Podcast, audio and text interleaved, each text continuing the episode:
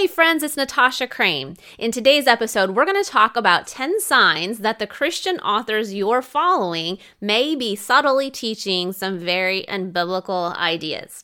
So, a couple of episodes ago, I shared with you that my goal is to make brand new content for the podcast every other week. But in the middle weeks, I'm going to be sharing with you from some of my most popular blog posts over the last several years because this is content that I already have and is new to most of you anyway. So, in today's episode, I'm sharing with you from one of my most popular articles of all time. This has been shared over 30,000 times. So, I think that it resonated with a lot of people. And I hope that it will give you some good content to think about today as you consider what you're hearing from different influencers and Christian leaders on social media.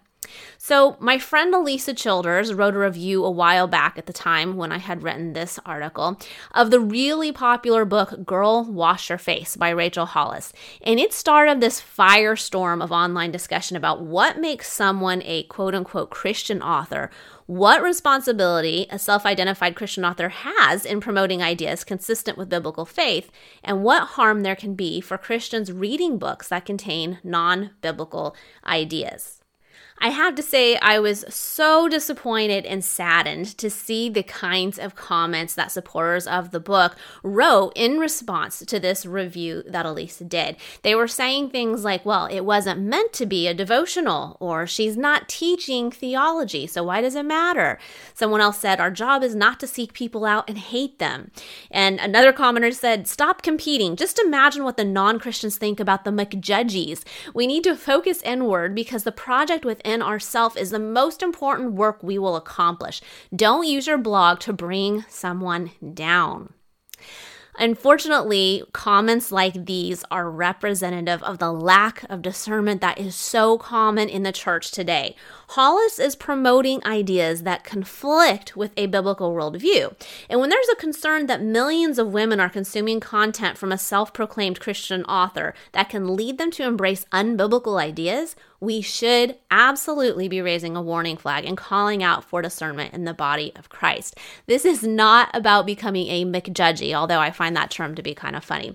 It's about discerning biblical truth from non truth. It's something the Bible consistently tells us to do. So, with that in mind, I'm going to walk through 10 signs that the Christian authors you're following may be subtly teaching unbiblical ideas.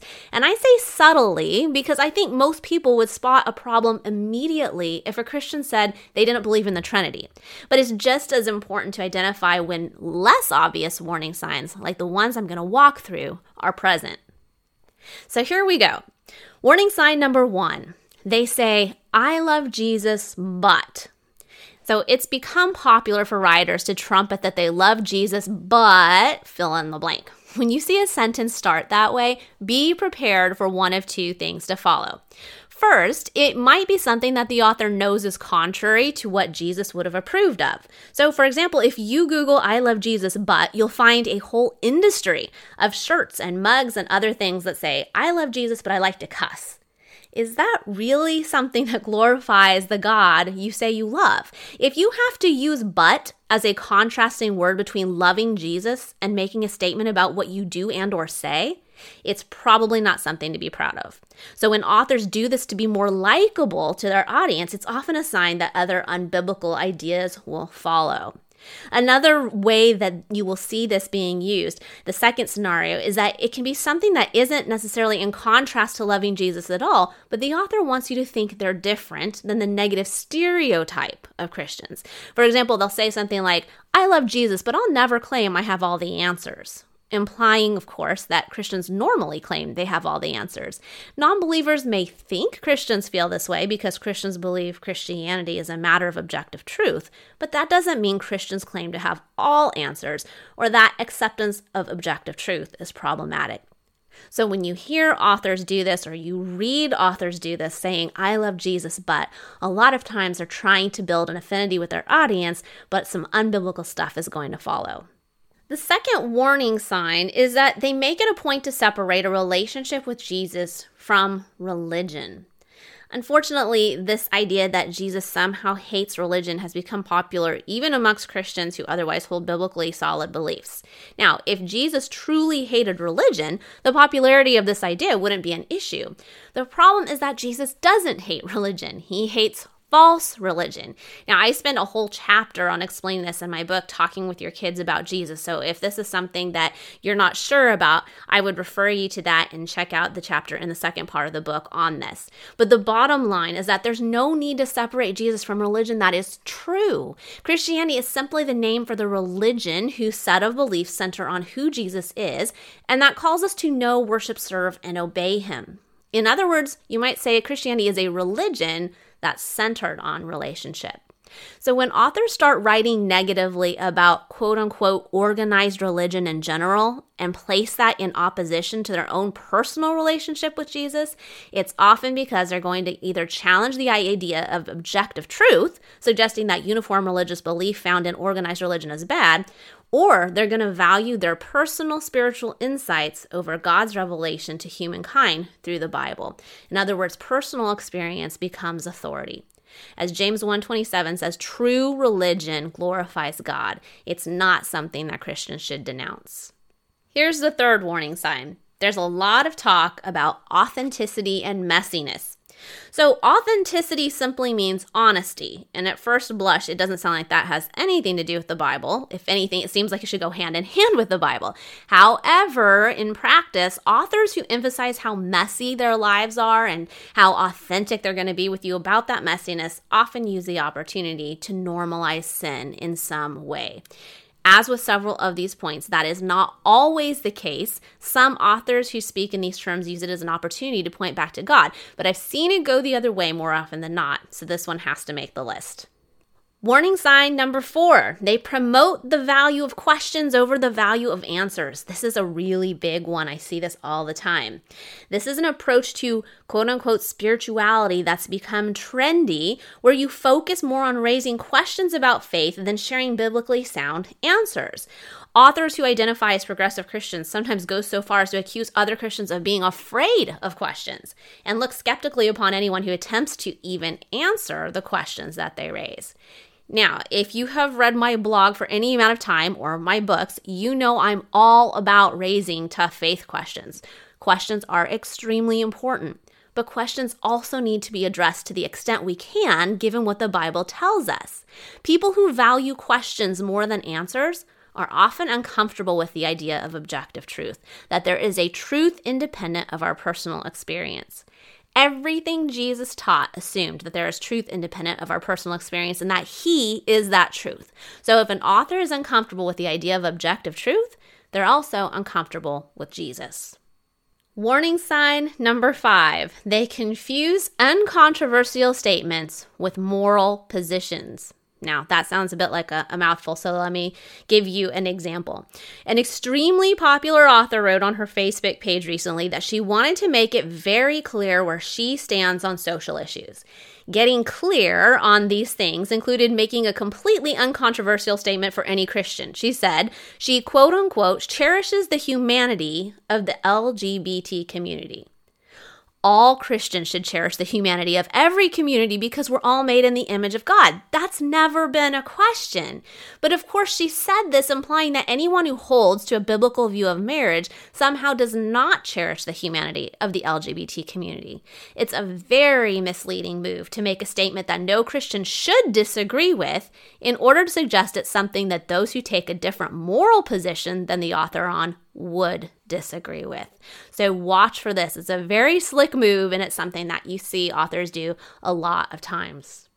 Warning sign number six they focus almost entirely on Christian action to the exclusion of belief. Someone recently told me that people in his denomination don't value apologetics. In other words, why there's good reason to believe Christianity is true, because their apologetics are in their actions. This attitude effectively is what you see with many popular Christian authors today, even when they say nothing about apologetics specifically. For them, Christianity is all about what you do in the world. It's no longer about believing in Jesus as Lord and coming to a saving knowledge of Him. This kind of Christianity is hardly different than secular humanism. It just comes with a fond but relatively mild appreciation for Jesus on top, like a candied cherry on a sundae of good works that can easily be removed. But the Bible is clear that belief matters in an eternally significant way. If you want to read more about that, there's an article on my site called Is How We Live More Important Than What We Believe? And I will link to that in the show notes. Warning sign number seven they use the word faith to mean some kind of unbounded belief system about God. One best selling Christian author shared the following quote on social media recently.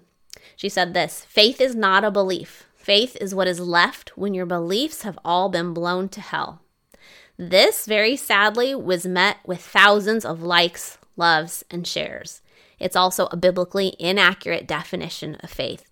Please understand, friends, the Bible does not present faith as blind belief or as believing in spite of evidence. The Bible repeatedly shows that faith is believing in what you have good reason to believe is true. Contrary to what this author said, biblical faith is not the broken pieces that remain when you've lost a bunch of other beliefs. Anytime you see an author promoting an inaccurate idea of faith, it should be a warning flag. Warning sign number eight they regularly encourage you to, quote unquote, be true to yourself. If you frequently hear from an author that you need to be true to yourself, you can bet they're on shaky theological ground. As my young daughter once said when I asked if she thought people should be true to themselves, you shouldn't always be true to yourself because if you want to be a murderer, that would be really wrong. That's just the basic logic when you extend the idea to its natural conclusions. So, simply put, this kind of pull yourself up by the bootstraps secular wisdom is just that. It's very secular. It shouldn't be very inspirational to be more true to yourself if you really think about that. As Christians, we should be inspired to be less like our sinful nature and more like Jesus. Warning sign number nine they treat judging others as the ultimate sin.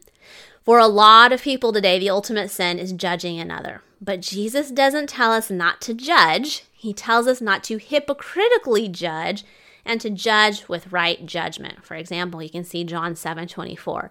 We have to be discerning. Discerning between truth and non truth doesn't mean you're spiritually condemning another person, as people so often believe.